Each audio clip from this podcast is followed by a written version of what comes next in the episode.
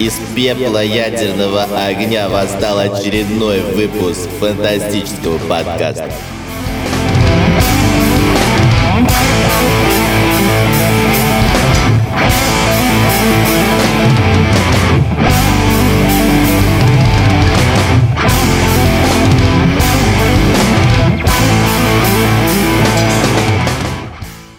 Здравствуйте, дорогие поклонники фантастики. С вами очередной выпуск фантастического подкаста. И так получилось, что он у нас выходит под номером 80.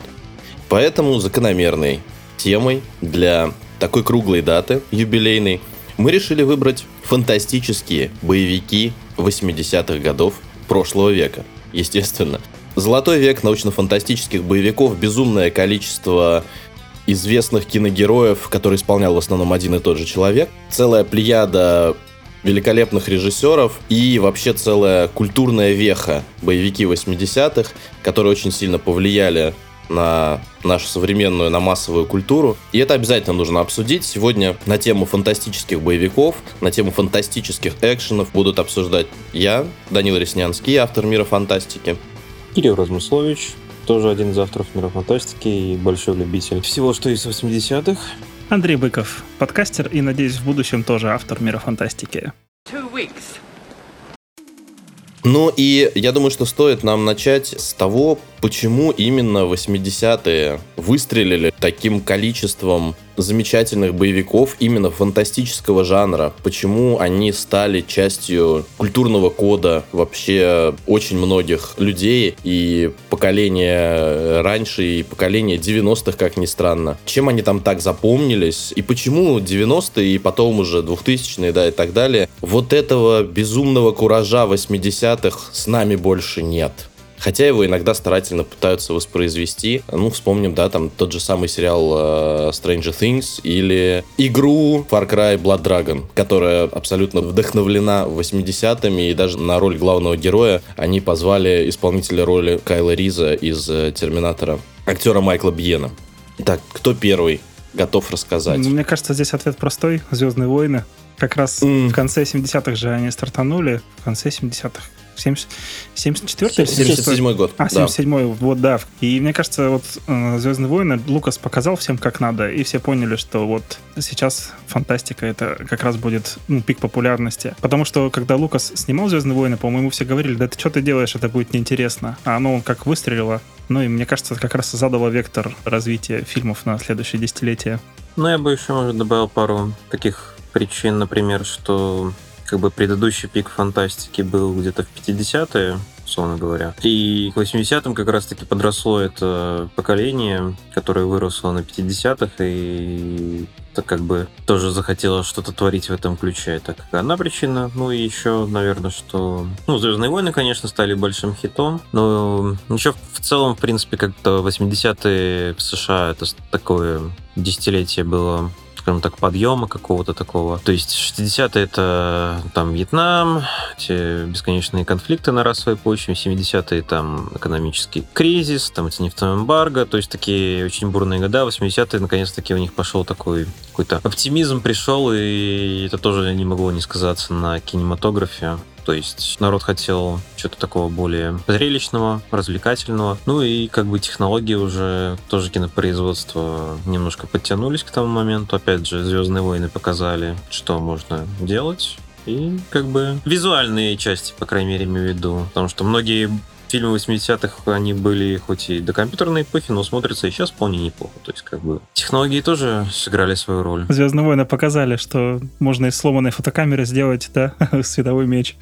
Да. Да, смотрите, мне кажется, что история такая. Я попробую немножко в киноведа, хотя я небольшой специалист. Ну, в принципе, Кирилл сказал правильно, что, в принципе, вот с конца 70-х годов, примерно вот 69-76 э, была вот такая эпоха условного нового Голливуда, когда американское кино стало прям, такое было, условно говоря, засилье драматических сценариев, неоднозначных героев, трагических финалов. То есть такой самый каноничный герой э, американского жанра, это вот вестерн. Это вот такой типаж стрелка-одиночки, и все там получалось очень местами грустно. Но при этом вот от этих вот драматичных сценариев, там фильм э, типа Серджио Леона, да, «Однажды в Америке», который там трехчасовой, люди, мне кажется, просто реально устали, Плюс американское кино наконец-то вот сформировалось вот то, что сейчас представляет собой индустрия, индустрия развлечений. То есть кино, она изначально была, конечно, Голливуд был задуман как э, индустрия развлечений, но вот именно к 80-м, к концу 70-х она наконец-то трансформировалась в то, чем должна была быть, в то, что должно развлекать. И плюс, э, вот, откуда получились вот эти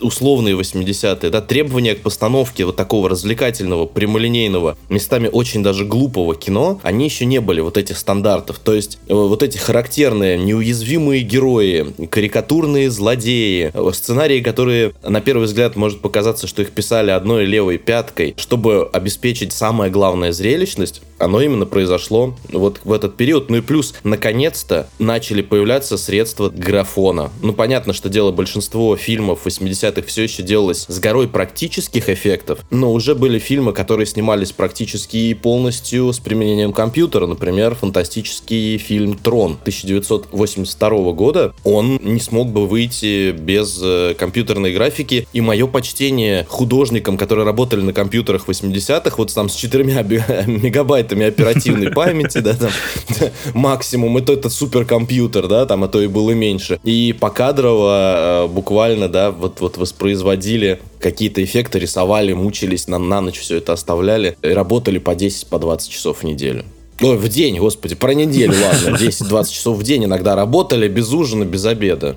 А кодекс Хейса, напомните, когда вообще закончился? В 67-м. А, в 67-м? Ну, он закончился и начался Новый Голливуд. Новый Голливуд, в свою очередь, закончился примерно в конце 70-х, начале 70-х, когда там, с одной стороны, пошли «Звездные войны» и «Челюсти», собрали кучу денег, и с другой стороны, там пошли истории, когда все эти режиссеры новой волны начали проваливаться с какими-то безумными бюджетами, как там, ну, известная история, как Коппола решил снять э, небольшой мюзикл, за 2 миллиона долларов. В итоге зачем-то ему понадобилось построить реальный аэропорт для мюзикла с реальными самолетами.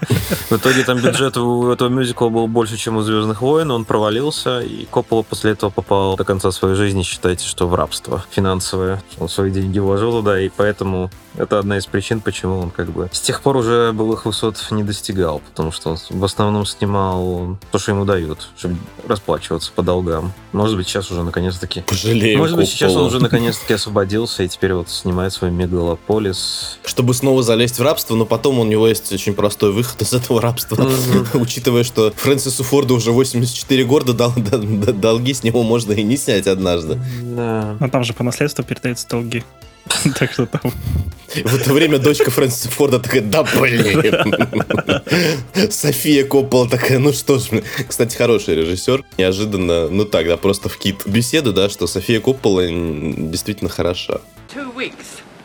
Давайте мы перейдем к той теме, нашей любимой, ностальгической, о первой встрече. Вот что было вашим первым боевиком в 80-х и как прошло знакомство?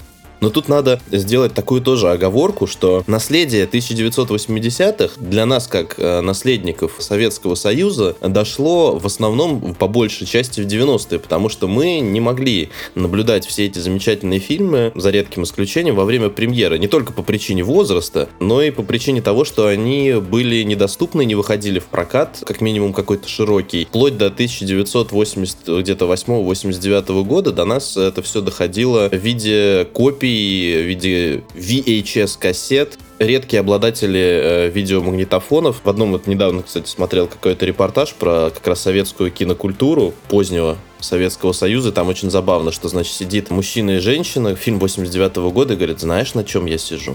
Женщина отвечает, нет. Это видеомагнитофоны. Вот, то есть мы могли только о таком мечтать. Давайте, как вы познакомились? Тогда же были реальные истории, что mm-hmm. там, ну, грубо говоря, можно было за видеомагнитофон где-то на стыке купить квартиру, обменять на квартиру, я слышал. Это настолько было, да, популярно. Ну, я не знаю про стык, но на самом деле, ну, уже в 90-х, уже в начале нулевых у меня э, родители как-то, ну, заработали приличную сумму денег, и у них всерьез стоял выбор либо купить компьютер, либо купить видик. Купили комп. Я чувствую себя какой-то постсоветской элитой, потому что видеомагнитофон у нас появился, мне кажется, в году в 95-м или в 96-м. Видимо, не знаю, видимо, вопрос о компьютере не стоял, если бы, наверное, одновременно, может быть, где-то пришлось ужиматься и жрать картошку. Ну вот, в 96-м, да, появился, но до этого были, вплоть до середины 90-х были видеосалоны, были такие полуподвальные показы, вот я был очень-очень маленьким, я помню, что я один раз ходил, это как раз было, раз уж я решил вклиниться и начать эту тему, да, в 95-й, мне кажется, 96-й год, меня как раз отвели на показ «Звездных войн», но это был пятый эпизод, вот знаете, самое стрёмное, вот это, когда ВХС-кассету многократно перезаписывалось или что-то, сверху бежала серая рябь такая, то есть как бы вся картинка нормальная, а сверху была серая серая полоса, такая как пульсирующая, сантиметра на полтора, и она закрывала еще периодически часть сцены, потом еще пробегала сверху вниз, и плюс пятый эпизод, не четвертый. Ну и как бы возраст, извините, поэтому я ничего не запомнил, э, вот, кроме зимнего этой планеты и какой-то фиготени, которая жрет мясо, ну, который люк проваливается, вот. В общем, меня тогда это не впечатлило впечатляло меня уже позднее, в конце 90-х, когда вот, собственно, дома уже был видеомагнитофон, и отец, как большой поклонник американской культуры, который еще в советские годы записывал на кассетах э, всякую рок-музыку, которая была недоступна, торговал джинсами в Петербурге в 80-е годы, за что его чуть не отчислили из училища, он собрал большую коллекцию переписанных фильмов, и там была практически вся фильмография Арнольда Шварценеггера. Прекрасные годы детства. Эх. У вас как было? Ну, у меня видеомагнитофон, наверное, довольно-таки рано появился. То есть раньше 95 -го года. Но я, честно, уже точно не помню, в каком году. Первый фильм, что я увидел, в нем, наверное, это был «Хищник». Да, я тоже, естественно, почти ничего не помню с того сеанса, кроме того, что, конечно, это был... Я не знаю, зачем мне его дали посмотреть, потому что, конечно, это было очень страшно в таком-то возрасте смотреть его, мягко говоря, пугающее кино. А так, позднее уже, помню, такое одно из воспоминаний связано с тем, что, как я говорю, видеомагнитофон довольно рано появился, и там, как-то помню, принесли кассету с Терминатором 2, и она еще, у меня тогда была единственная во дворе, у кого в семье была кассета с Терминатором 2. Я прямо прям такой факт для гордости был. Я его уже посмотрел, а его еще никто другой не смотрел. Ну, это уже такие более осознанные воспоминания. Ну, и вообще помню, да, ту, ту эпоху, когда, конечно, знаете, еще на кассете не было, так все выглядело как, конечно же, классный фильм, шедевр, все это воспринималось просто на ура. А сейчас как бы это посмотришь, и, конечно, немножко стыдно становится, как-то, как-то, как такое могло нравиться. Да, те же, вот я помню, «Считанные секунды», например, это кино с Хауэром, которое когда-то очень-очень пугало, было очень атмосферным. Сейчас, когда ты его посмотришь, и, конечно, впечатления совсем уже не те. Но еще, это еще такое еще... И сейчас его хотя бы еще можно смотреть, но ведь были еще примеры фильмов, которые вообще как бы сгинули за давностью лет. И я уже не знаю, что это было, но остались какие-то воспоминания о просмотренных фильмах, там какие-то итальянские ужастики про зомби, вот. Я уже, я уже, наверное, даже не смогу его найти. Ой, я по поводу, по поводу этого фантастического ужастика итальянского, я помню фильм, я специально потом его искал. Фильм называется, ну мы же реш, мы решили, будем говорить не только о самом популярном, есть фильм итальянский, который называется «Человек-пума». И значит, если посмотреть на его постер, там звезда смерти, какой-то мужик с крыльями. Это было совместное производство. Боже, посмотрите «Человек-пума». Просто потому что, ну, чтобы понять, что... Причем это там был отпрыск, да, каких-то богов, э, который выведен древними космическими какими-то пришельцами, что, в общем, это безумие. Это итальянский фильм, снятый на английском языке. Это блестящий трэш просто. Там, чтобы вы понимали, там ацтекский жрец космических богов. Один главный герой, это американский археолог, которого обнаруживает ацтекский жрец космических богов. Ну, это все. Обязательно посмотрите, это прекрасно. Ну, в свои уж ужасы. То есть там, если посмотреть на рейтинги IMDb, Кинопоиск, это что-то в районе там два с половиной, пять. Странно, что он не стал культовым. Вот. Может быть, где-то в какой-то провинции Италии он культовый. Ну, есть же всякие там помидоры убийцы, там клоны убийцы из космоса. Да, это, все. это, это другой уровень. Ну да, у меня история вообще с первыми фильмами, она такая ну, довольно, ну, можно сказать, и банальная, потому что я на самом деле не помню, какой из первых фильмов. То ли это был Кремлин, то ли это был Хищник, то ли, ну, что-то подобное, то ли Терминатор первый. Но вот видик, да, я говорил, у меня родители стояли перед выбором купить комп или видик, но видик у меня был. Вот вы, наверное, на деревню к бабушке ездили там пирожки кушать, там с друзьями, не знаю, гонять, э, что-нибудь такое очень мимимишное. А у меня дополнительный стимул поехать к бабушке был это еще то, что дедушка купил видик. А они жили в деревне, и половина деревни этим видиком пользовалась. Была куча кассет всяких разных. И, ну, вы же знаете, да, что на кассетах, там, которые перезаписывались, была специальная полоса бумажная, на которой ты пишешь название фильма. И иногда на этих бумажных полосках было написано совсем не то, что содержалось на кассете. Так, например, я не сразу понял, что я смотрю не фильм «Чужой 2», а довольно такое качественное немецкое порно. У тебя тоже была такая история? Да-да-да-да-да. Я хочу ее рассказать. Значит, мне э, тоже родители, ну, отец записывал, ну, мультики обычно, то, что я был мелкий совсем. Значит, записывал мультики на эту кассету и, видимо, не рассчитал. Мультики кончились. Значит, приходят они домой. Ну, меня оставляли с детства постоянно дома. Мне было лет 5 или 6, родители приходят дома, а там, собственно, идет по экрану, ну, 18 плюс контент, они в ужасе меня спрашивают, Данечка, что ж ты смотришь? А я отвечаю абсолютно, да там неинтересно, там какой-то дяденька что-то тетеньки сует, в общем, еще плохо видно. Ну, и я сижу в игрушках, значит, каких там что-то собираю, как конструктор, как они выдохнули, я, я, я до сих пор помню этот вздох успокоения, что я, в общем, ничего, я не вглядывался, увидел какая-то фигня и выключил. Ну, не выключил, переключился, точнее, вот так правильно сказать. Сюжет неинтересный был. Сюжет неинтересный был, да.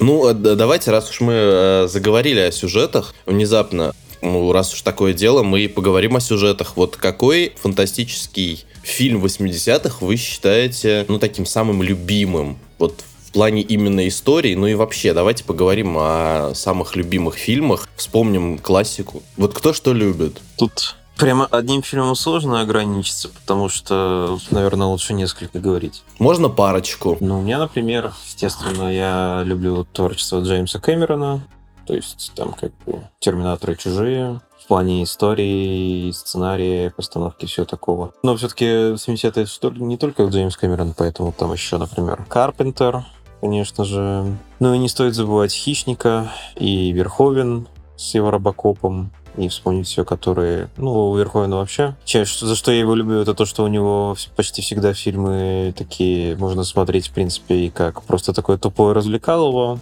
и с одной стороны, с другой стороны, там всегда есть какой-то скрытый подтекст. И история может восприниматься совсем иначе. Особенно это, например, актуально в случае вспомнить все. Ну, наверное, конечно, если выбирать самый-самый любимый фильм, то, ну, это будут «Чужие» камероновские, потому что там, не знаю, ну, это такое кино, которое, знаете, уже давно разошлось на цитаты, и там персонажи давно все стали нарицательными, и в плане постановки, и того, как история построена, как вообще надо делать сиквелы, как он развил историю Рипли, Потому что если посмотреть просто первый фильм, то как бы она Final Girl там, по сути, но как персонаж мы о ней мало что знаем, как она раскрывается во второй части, и как это построена ее арка, и как экшн-сцены, не знаю, в общем. Любовь до конца жизни, можно так сказать.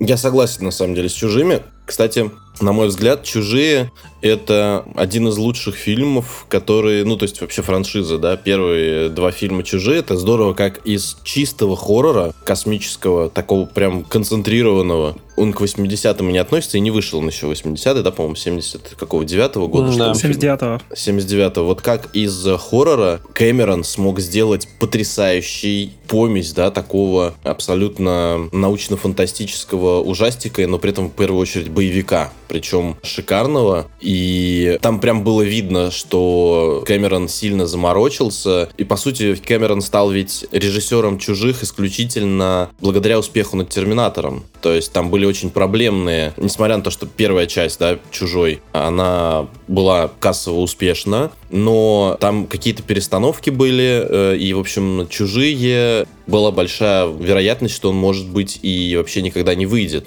вот только благодаря работе над Терминатором Кэмерона сначала пригласили в качестве сценариста еще до того, как вышел первый Терминатор, а потом он стал э, режиссером. И удивительно, что при абсолютно скромных бюджетах, да, то есть, ну, по тем временам, конечно, он был не совсем скромным, но просто вдумайтесь, что «Чужие» сняты на 8, за 18 миллионов долларов.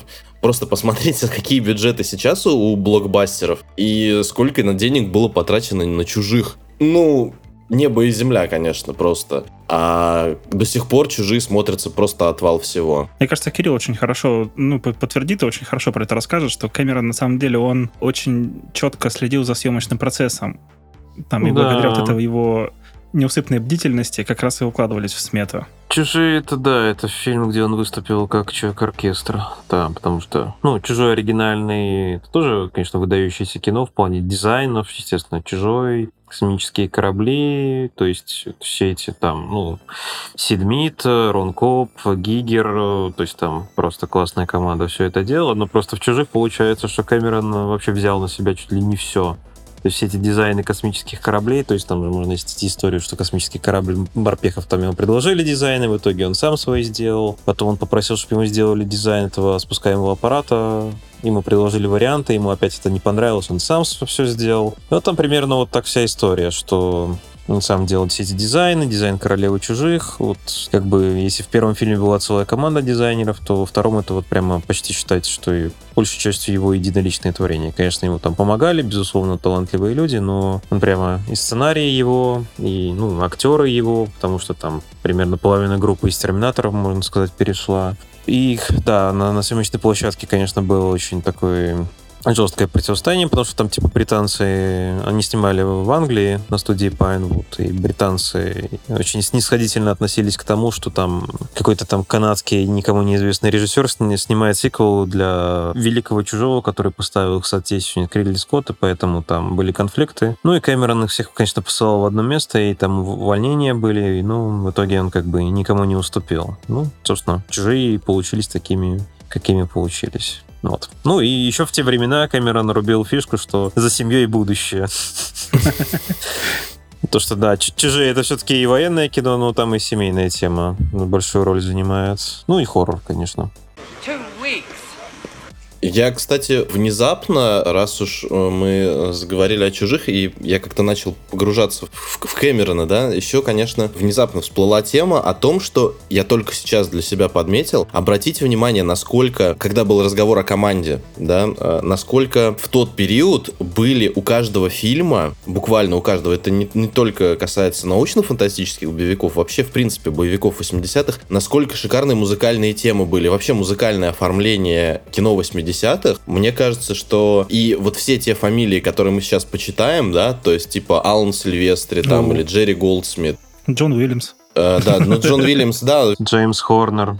Джеймс Хорнер, там просто целая плеяда композиторов, которые писали настолько сочные темы. Дэнни Эльфман, да, что вот именно вот их период, а, конечно, они начинали многие раньше, да, там, если мы возьмем Алана Сильвестри, он там в 70-е начал. Джерри Голдсмит вообще в конце 50-х. Но вот именно музыка их э, из кино 80-х, она помнится, и э, вот она на слуху до сих пор. Согласен. Вот того же Сильвестри. Ты только сказал Алан Сильвестри, а у меня в голове сразу вот эта мелодия основная из э, «Назад в будущее».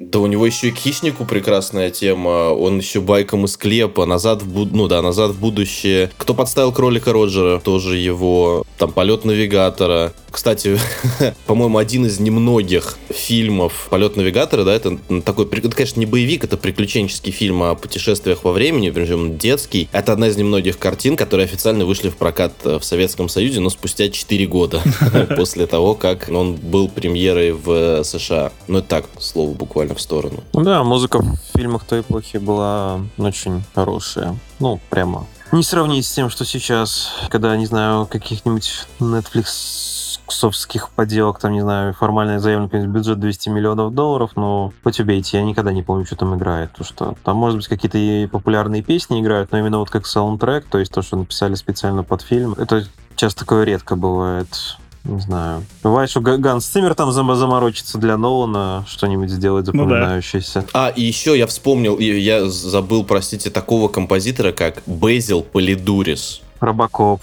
Это Робокоп в первую очередь. А, но у него, мне кажется, еще очень много. А, Конан Варвар и Конан э, Разрушитель. Ну, тогда еще Джона Кеймана, который там для Горца писал музыку, по-моему. Можно вспомнить. Ну, конечно, Горец запомнился песней Queen в первую Ну да, но, но, да, но, но, да. но там тоже есть свои темы. Мне кажется, Сейчас э, таких композиторов, таких ну, запоминающихся мелодий стало в фильмах меньше, потому что произошла миграция. То есть э, мы говорили уже, да, что фантастика, расцвет 80-е, ну и композиторы ринулись туда, потому что там полет воображения, можно кучу всего классного сделать для фильмов. А сейчас, мне кажется, это происходит как раз для видеоигр. То есть сколько, начиная с 90-х, да, и заканчивая, и сейчас еще, сколько выходит классных саундтреков для игр.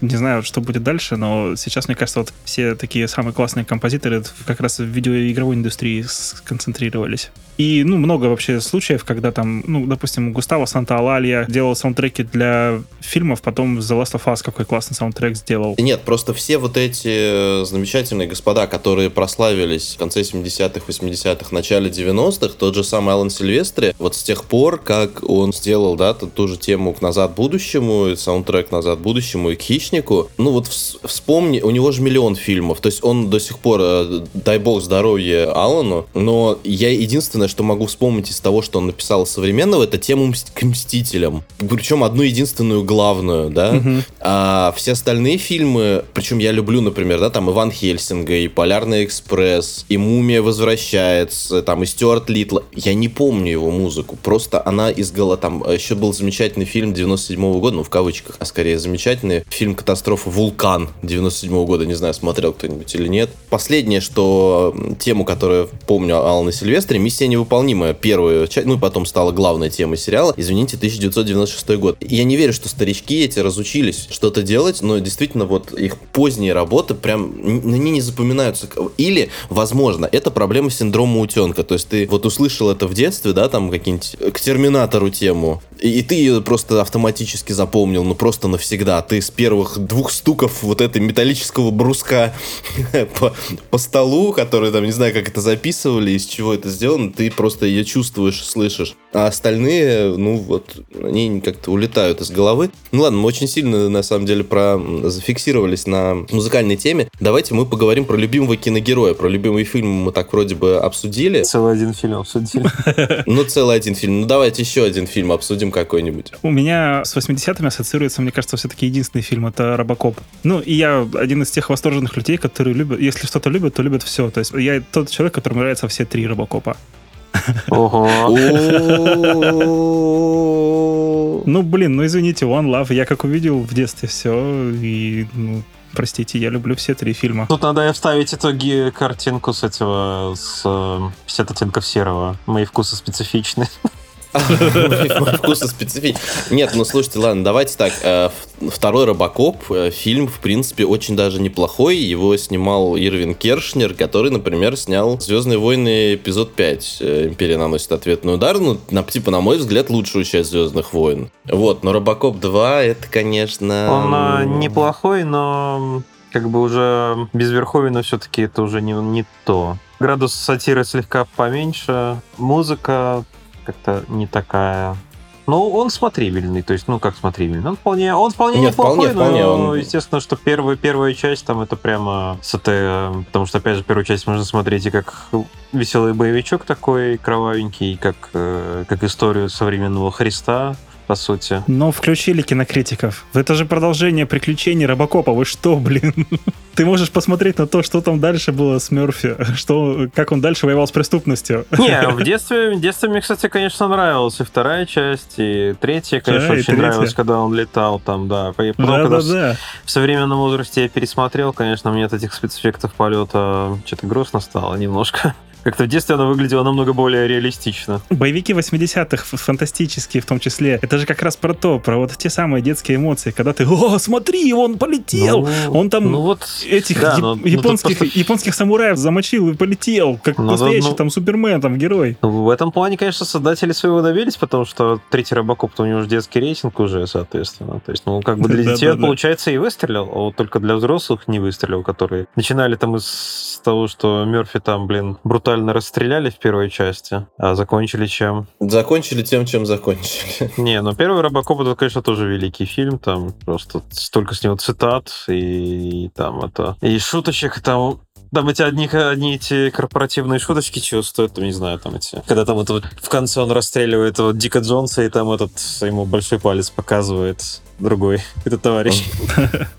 про корпоративных богатеев, которые употребляют... И у них же свои вип-туалеты, куда там только по своим карточкам да, можно да, пройти. Да, да. И особенно, когда это демонстрация заря... этого робота заряженного, это так...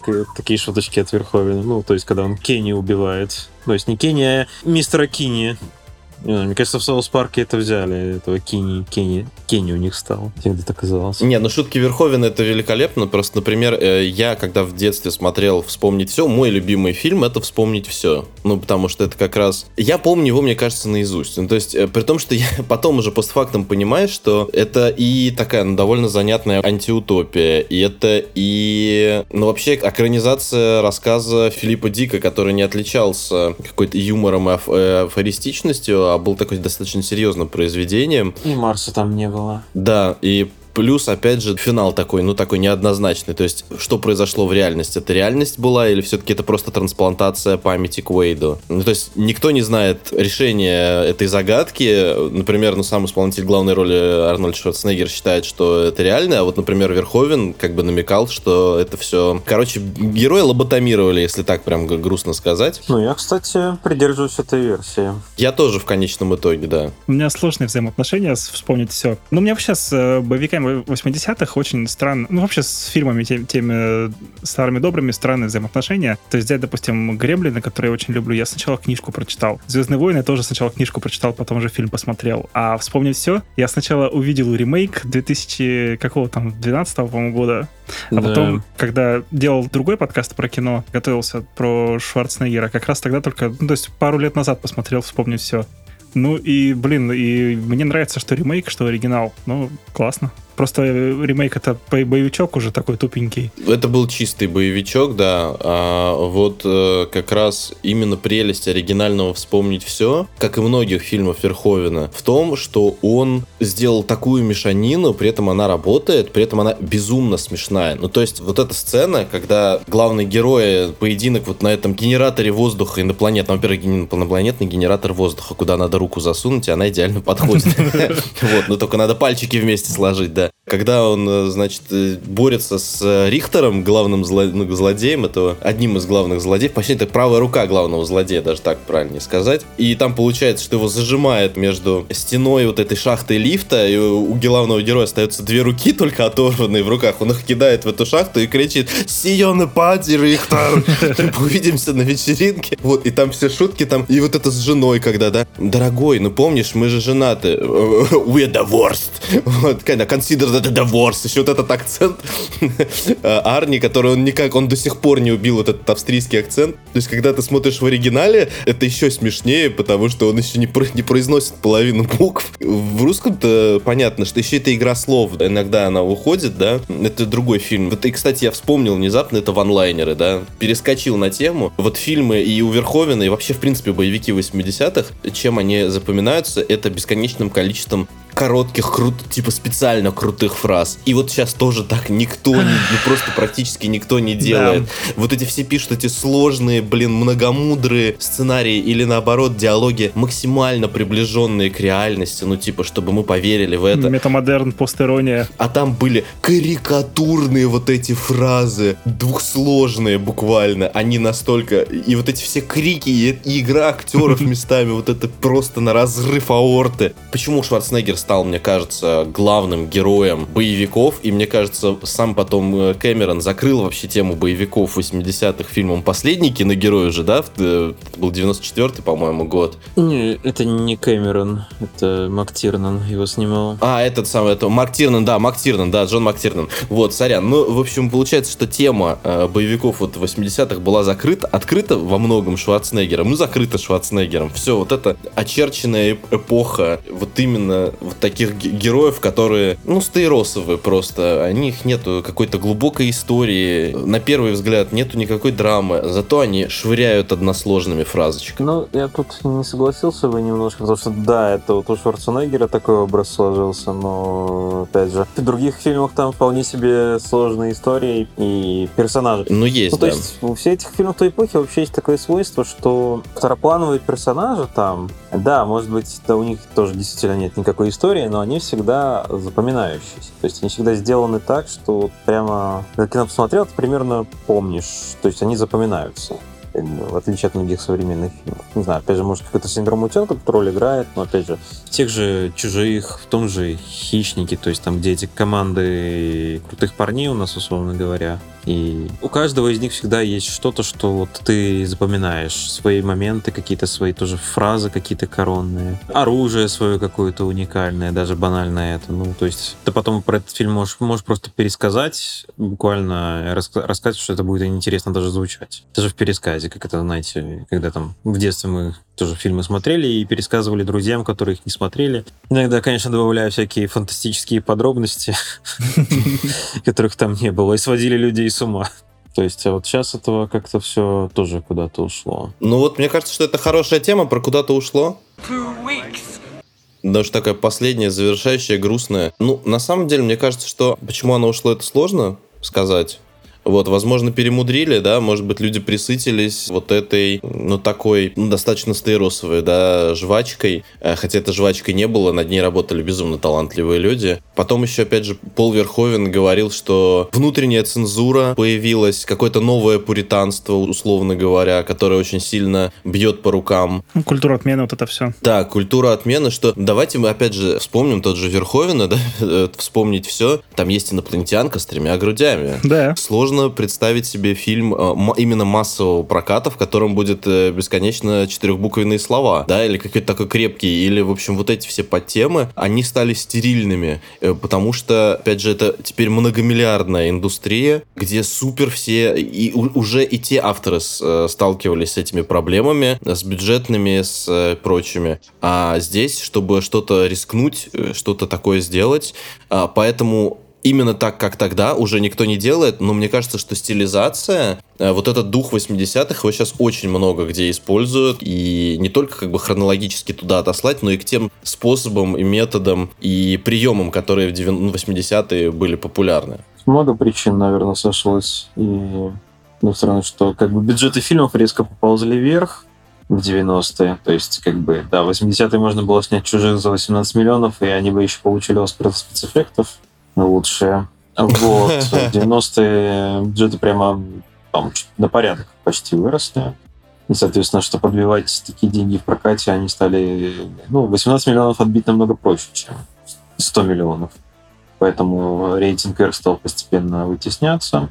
Наверное, еще какой-то фактор связан с тем, что ну, в случае с, именно с этими классическими экшн-звездами, именно которые, ну, все же когда-то было такое дело, что все шли на фильм со Шварцем именно. Как бы он мог кого-то другого играть, но мы же шли на фильм со Шварцем. Ну, или на в случае с нами смотрели на кассетах, что мы знаем, что Шварц — это Шварц. Как сейчас на Спайдермена идут, так тогда на Шварца. Вот. Но как-то, наверное, фактор какого-то, может быть, старения стал сказываться, не знаю, потому что все-таки но у нас и нету героев боевика на самом деле. То есть наш последний герой боевика, которому уже там не глубоко за, это ну Киану Ривз, который уже во многом, ну тоже очень-очень немолодой дядечка. Ну и, кстати, Джон Вик, мне кажется, что это вот один из примеров поклонов 80-м, небо, не относительно небольшой бюджет, и, слава богу, очень даже неплохие сборы. Спасибо э, людям, которые их при это все придумали, вот за такой вот камбэк небольшой 80-х на наших экранах.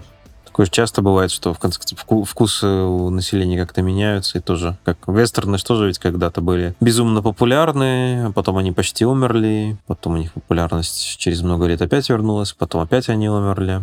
Ну, с 80-ми мне, конечно, кажется, что эта эпоха уже, она не оживет, потому что она естественно, прошла. Но она вдохновляет людей, которые что-то пытаются делать, и иногда это такое проскакивает, вот как в очень странных делах, или в том же Far Cry Blood Драконе, который, да, я считаю, это прямо выдающаяся игра. Великолепная. Просто поиграйте в Far Cry Blood Dragon. Да. Там что не, что не фраза, то чистое золото просто. И она небольшая. То есть, если вы не любите вот эти ваши душные Far Cry, да, ее можно пройти там часов за 10 максимум. Да, да, и куча отсылок ко всему, там, от чужие, Терминатор, там, и оружие называется, прямо, там, типа, база Ивана Драга, там, боевые драконы, лазеры. И все это действие разворачивается в таком далеком 2007 году, по-моему. Да-да-да-да-да-да, там очень смешно, что типа, события разворачиваются в далеком 97 году. Там безумное количество мемов, конечно, и отсылок. Мне кажется, как раз э, вот эта вот эпоха, она не вернется, потому что, во-первых, тогда мы ее смотрели, и это, знаете, это как первая любовь. То есть ты посмотрел эти фильмы, ну тогда еще дефицит же фильмов был, доставалось все с трудом, и каждый фильм ты ценил, потому что он пришел к тебе с трудом, да? А сейчас у нас засилие контента, он прет изо всех щелей, и, может быть, как раз вот подобные фильмы, они выходят и сейчас, просто мы про них не знаем за давящей стеной от всего того, что выходит. Может быть, они есть и сейчас. Но действительно, мы уже на них посмотрим, скажем, ха, что за пакость, присытились, потому что все.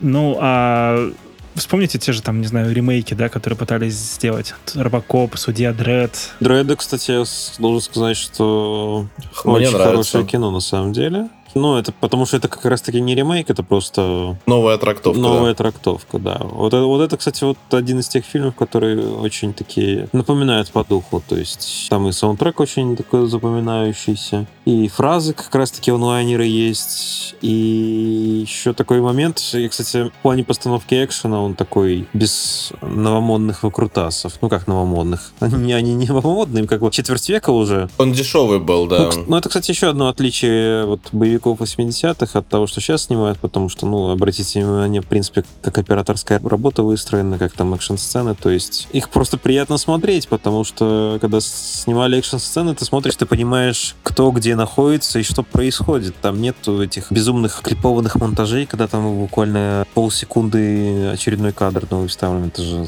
ну, на YouTube можно найти примеров, когда там стебали заложницу третью с Лимом Нисоном, где он там забор перепрыгивает, и 11, 11 монтажных склеек в сцене, которая типа 4 секунды идет. Просто пос- посмотрите, как там хищники, они расстреливают, когда эти джунгли несчастные. Ну сколько там, два плана камеры, наверное, есть, и все. И Да. насколько, насколько, насколько мощно эта сцена выглядит. Самое главное, что, мне кажется, я бы вообще наших слушателей бы хотел спросить, вот такой каноничный пример абсолютно, ну вот, я не понимаю, почему, но это не работает. Это, ну, не ремейк, а ну, по сути, ремейк на самом деле. Конана Варвара с Джейсоном Момоа. Я помню, что я пошел на него в кино. Я пошел только потому, что это Конан, потому что я помнил Конана со Шварцем, потому что это был тоже... Ну, это были клевые фильмы. Сейчас, кстати, это- это понятно, я не так давно потом пересмотрел, понял, что это местами крипи, местами кринж. Ну, то есть, по-другому нельзя сказать. То есть, ты думаешь, господи, мне это нравилось. То есть, условно говоря, вспомнить все, он до сих пор смотрится шикарно. Робокоп, э, не считая там практических эффектов и вот этого куроногого робота, который там заваливается, ужасно выглядит, да, или там Звездные войны, даже после подтяжек, которые регулярно делает Джордж Лукас своим фильмом, выглядит не очень. Ну вот Конан Варвар прям очень сильно состарился. И ты приходишь на Конана Варвара, это 2011 год, и он, блин, хуже. Ну, то есть, вот в нем вообще ничего нет того прикольного, вплоть до того, что даже цвета. Вот я, кстати, заметил, что эти фильмы 80-х, они очень классные по цветам, они какие-то теплые, они какие-то живые. Смотришь современные фильмы, вот из-за этих фильтров бесконечных все становится одинаково коричнево, серо-зеленое какое-то. Даешь аналог. Даешь аналог, да, вот. Э, Но вообще очень, очень много, да, вот этих фильмов, которые напереснимали, и что-то вообще ничего не получилось. Вот Робокоп 2014 года, начиная от дизайна костюма, ну, он футуристичный, но он абсолютно дебильный. У главного героя особенно шлем. Вот какой был классный, простой вот этот Да. визор, да? Сделали, блин, как будто это мотоцикл Ямаха японский. Ну, зачем такие? Вот, вот, вот этот дизайн, и- и я не знаю, кто это делал. Чтобы ты надел шлем и ассоциировал себя с. Вот, и, и, и, и, прак- и практические эффекты реально, на вот эти графонистые, э, точнее, вот эти эффекты, которые cgi они настолько хуже, чем те, которые делали в 80-е при помощи, ну реально, палки, пороха там и картона. То есть, что Кэмерон творил там вообще за копейки в первом Терминаторе, что делал Лукас в 80-е в последних, э, в последнем эпизоде Звездных войн, это уму непостижимо. И это, э, как минимум, если это и не смотрится красиво сейчас, то это супер уважаемо. Сейчас так делают, ну, просто единицы. Наверное, один из немногих людей, кто вот поддерживает вот эту э, традицию ориентироваться на практические эффекты, это, ну, наверное, Кристофер Нолан. Вот он тоже поехавший абсолютно на эту тему. Но мне кажется, сейчас к этому возвращаются, к использованию практических эффектов. Я сейчас, к сожалению, не смогу назвать прям примеры фактически. Но обра- обратил внимание, что сейчас тоже возвращаются как раз к моделям каким-то, к э, аниматроникам, там, куклам, к этому всему. Типа, это смотрится лучше, чем компьютерные эффекты. Графика слишком быстро устаревает. А Куку, она как бы она и как сейчас выглядит, так она будет через 30 лет выглядеть. Если она хорошо сделана, то она будет хорошо и через 30 лет выглядеть. Ну вот как раз в это очень странные дела, да, вектор эффектно кукла. В сериале там The Last of Us этот э, утопец, этот э, топляк, тоже кукла. И это один и тот же человек, и одна и та же студия, которая по, по практическим эффектам. Это хорошо. То есть, на самом деле, реально очень, очень хотелось бы, чтобы компьютерной анимации стало поменьше, а вот практических эффектов, каких-то хитрых трюков, аниматроники стало больше. Ну, потому что это не всегда дороже, хотя это иногда дороже, действительно. Ну, там, уничтожить мост, да, там может э, позволить себе действительно там ну, Нолан э, настоящий, да, а у других на это просто денег нету. Оно не дороже, мне оно просто проще. Ну, как, ну, все знают эту историю с Марвелом, что, блин, они что-то там снимают, а потом 10 раз дают своим команде аниматоров, и вы там нарисуете окружение. Они сами не понимают, что там вообще происходит. То есть проще что-то там наснимать на фоне зеленого экрана и потом отдать это другим людям, пускай они занимаются. Они потом будут жаловаться, конечно, петиции писать, но работа нужна, они сделают. Я, если честно, до сих пор не понимаю, как они на зеленых экранах снимают. То есть актеру нужно представить, да, какая сцена происходит вокруг, чтобы как-то отыграть адекватно. Проще же с, с вещественными вещами все это от, отыгрывать. То есть ты будешь верить больше все-таки в это. Ну, может, это одна из причин, почему многие современные фильмы и выглядят так воспринимаются так, потому что всегда все равно подсознательно чувствуется ощущение нереальности. Опять же, там хищник смотришь, но они реально же снимали там в Мексике, по-моему, или где-то там. То есть там же реальная зелень, они же не на фоне зеленого экрана. Нет ощущения какой-то да. фальши из-за этого. Декорации реальные. Да, того же Терминатора там, когда роботов делали, это были аниматронные куклы, которые ставились на плечи ассистентам, которые с ними бегали, ходили, управляли этими аниматрониками. Но опять же, если вспомнить, как второй Терминатор делали, да, вот сцену, когда, просто недавно смотрел интервью с Робертом Патриком, помните сцену, когда взрывается бензовоз, и потом, из, э, когда взрывается бензовоз, уезжает э, на мотоцикле Т-800 вместе, собственно, с э, Джоном Коннором, и они думают, что, типа, ну, наверное, взорвали. И потом из горящего бензовоза, вот из этой эстакады лос-анджелесской, выходит вот просто проходка Терминатора, который сначала жидкий, потом только обращается в человека. Так вот, Роберт Патрик сказал, что он ходил два с половиной часа ну, то есть ему нужно, он ходил одной и той же походкой на протяжении двух с половиной часов, чтобы, во-первых, все заснять, и потом, чтобы аниматорам смогли наложить на него вот эту жидкую оболочку уже с помощью компьютера. И он говорил, что очень много такой фигни происходило. И вообще, мне кажется, что вот как раз Терминатор 2 это логическая точка не только времени, потому что 91 год, да, это уже считается 90-е. Но мне кажется, что вот как раз квинтэссенция вообще вот всего кино 80-х, это высшая точка, один из лучших, в принципе, боевиков, один из лучших научно-фантастических фильмов, это «Терминатор 2» просто отвал всего. Да. Там, кстати, компьютерные графики же вообще, по-моему, три минуты буквально. То есть там почти все это практическое, на самом деле. Ну, там очень крутое совмещение было. Его сейчас вспоминают именно как э, прорыв компьютерной графики, но ну, реальность в том, что ее действительно там очень мало. То есть, а так это, да, все еще технологии 80-х, по большей части, просто с большим бюджетом, да. с отличным сценарием, и музыка, актеры, и все это дело, да. Но опять же, ну, вот как э, это то кино, которое там, знаете, на, на YouTube можно найти какой-нибудь отрывок, там, ты его включаешь и просто смотришь. Регулярно так делаю. Все отлично. То есть с, современными фильмами такое, ну, не часто бывает. Да. Я когда «Безумный Макс. Дорога ярости» выходил, я что надеялся, что это, может быть, запустит какую-то волну. Угу. Очень хотелось бы. Возрождение. Да, ну, и как где? бы 8 лет прошло, и что-то не, что-то, что-то нет у наших безумных Максов. Мы, кстати, безумный Макс э, позабыли упомянуть, да, вторую часть, но и смешную третью. Так вот, еще про практический эффект, это самое смешное, добавлю маленькую тему, да, что их используют, например, но вот я вам назову два фильма, где э, использованы практические эффекты, и вы, и вы не захотите их как бы или смотреть и пересматривать. Значит, во-первых, «Чужой завет», то есть э, там ксеноморф был аниматронный, там много было аниматроники, а не CGI. И второй это мир юрского периода господство. как бы Колин Тревору, режиссер, говорил, что там было очень много именно аниматроники, не только графики. Ну и что? Ну и не помогло это фильму вообще ни разу. Но проблема в том, что они все равно выглядят плохо. Да. Эти фильмы. Плохой сценарий. Ну, блин, кстати, Ридли Скотт вообще-то обычно умеет хорошо снимать, красиво. Тревору, не знаю, по-моему, я не помню, что у Тревора красиво было в жизни, но у, у Скотта-то есть же много красивых фильмов. Но «Чужой завет» он выглядит просто убого, отвратительно. Я дропнул. Именно по картинке. У Тревора был, э, господи, ну не знаю, что... Ну, первый мир юрского периода вроде бы ничего-то так на самом деле. Ну, более-менее. По сравнению с тем, что было до этого. Я очень сильно не люблю Тревора Роу за то, что он написал э, по большей части сценарий «Звездные войны. Скайуокер. Восход». Но это тема для другого разговора. Да. А там от него все равно ничего не осталось. Да?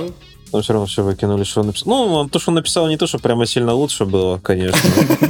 То есть, если бы сняли то, что он написал, это все равно это ругали бы. Просто то, что сняли, еще хуже вышло. То есть, на фоне того, ну, что сняли, оно все что угодно будет лучше выглядеть, правильно? То есть, ну, ну, там не шедевр был тоже. Ну, кстати, в нечто в ремейке 2011 года тоже были практические эффекты. Они были довольно-таки неплохими, а потом их зачем-то решили покрыть компьютерной графикой на постпродакшене. А фильм-то хороший. Смотри, я что-то не дошел. Я нечто я очень сильно люблю, и вот я думаю, можно смотреть нечто 2011 года или не надо? Можно. Но там, конечно, это как бы типа приквел, но выстроен он, по сути, во многом по заветам оригинала, то есть иногда кажется, что это все-таки скорее ремейк такой. Ну, можно посмотреть. Он не ужасный, скажем так, но, но, но горизонтов тоже не открывает. Не ужасно, но лучше посмотреть оригинальный фильм. В общем, я думаю, что мы, мы обязательно этим э, в ближайшее время и займемся. Посмотрим какой-нибудь из своих э, любимых старых фантастических боевиков, не только, может быть, даже боевиков, 80-х. Я думаю, на этом мы и будем Да. прощаться. Киборга с Вандамом. Киборг, убийца, тыдын тын тыдын. Слушай, мы же, кстати, не обсудили одноголосых переводчиков. Ну, это, конечно, занятная часть культурного кода, но, кстати, я почему-то очень мало помню этих одноголосых переводчиков. То есть мне как-то, видимо, уже повезло, что студия есть замечательная Нева фильм, Да, да, я не знаю, существует она. Вот, и мне кажется, что она же, она началась вообще, в принципе, в начале, в самом начале 90-х появилась. И, во-первых, она вела дубляж по заказу кинопрокатчиков, а во-вторых, она стала получать потом иностранные заказы. И мне вот что-то кажется, что Нева фильм, ну тогда Нева 1, она дублировала и вот эти старые фильмы, и продавала их, может быть, даже и как-то подпольно. И вот мне доставались нормальные дубляжи. Ну, то есть понятно, что иногда они были там двухголосые, одноголосые, но вот этих вот гнусавых, перевирающих людей у меня не было. Повезло. Я Володарского ненавижу. Леонид Вениаминович, извиняемся на всякий случай перед вами. Мы про творчество, не про характер. фильм вообще существует до сих пор. До сих пор они выполняют переводы, озвучку. Ну, у них были проблемы, э, московский офис им пришлось в августе закрыть, потому что зарубежного контента стало очень-очень-очень мало. И кинотеатры тоже У меня закрылись. тоже не, не было опыта просмотра фильмов с э, такими классными озвучками, да. Единственное, что я помню, у меня был какой-то очень, короче, пиратский фильм, я даже не вспомню сейчас название, просто там как происходило. Сначала говорили актеры, потом говорили, не помню, то ли на испанском, то ли на каком-то языке, потом с испанского еще на какой-то язык, и потом только был русский язык уже перевод. То есть там такой, сидишь, ждешь, пока тебя... Сверху, сверху на сверху. Да-да-да, и ты все эти переводы слышишь. Володарский-то ладно, а есть еще тоже э, синхронный переводчик э, с английского. Это Гаврилов. Вот с Гавриловым точно было. Но я думаю, что Гаврилова вы точно знаете, потому что вот этот э, относительно не так давно, вот эта начальная сцена из фильма «Кровь и бетон. История любви», вы все прекрасно ее знаете. А ну, ублюдок, мать твою, иди сюда. Вот это Гаврилов. Вот. Ублюдок, мать твою, а ну иди сюда, говно собачье. А ты решил ко мне лезть, ты засранец вонючий, мать твою. Он очень много фильмов а, озвучил, да, вот у меня его переводы точно были. То есть, например, кажется, как раз «Хищник» был в переводе у меня Гаврилова первый просмотрен. Но он, говорят, что на его там какой-то страничке было написано, что у него больше двух тысяч фильмов переведено и озвучено. Стахановец. Молодец, мужик. И это только за одну неделю.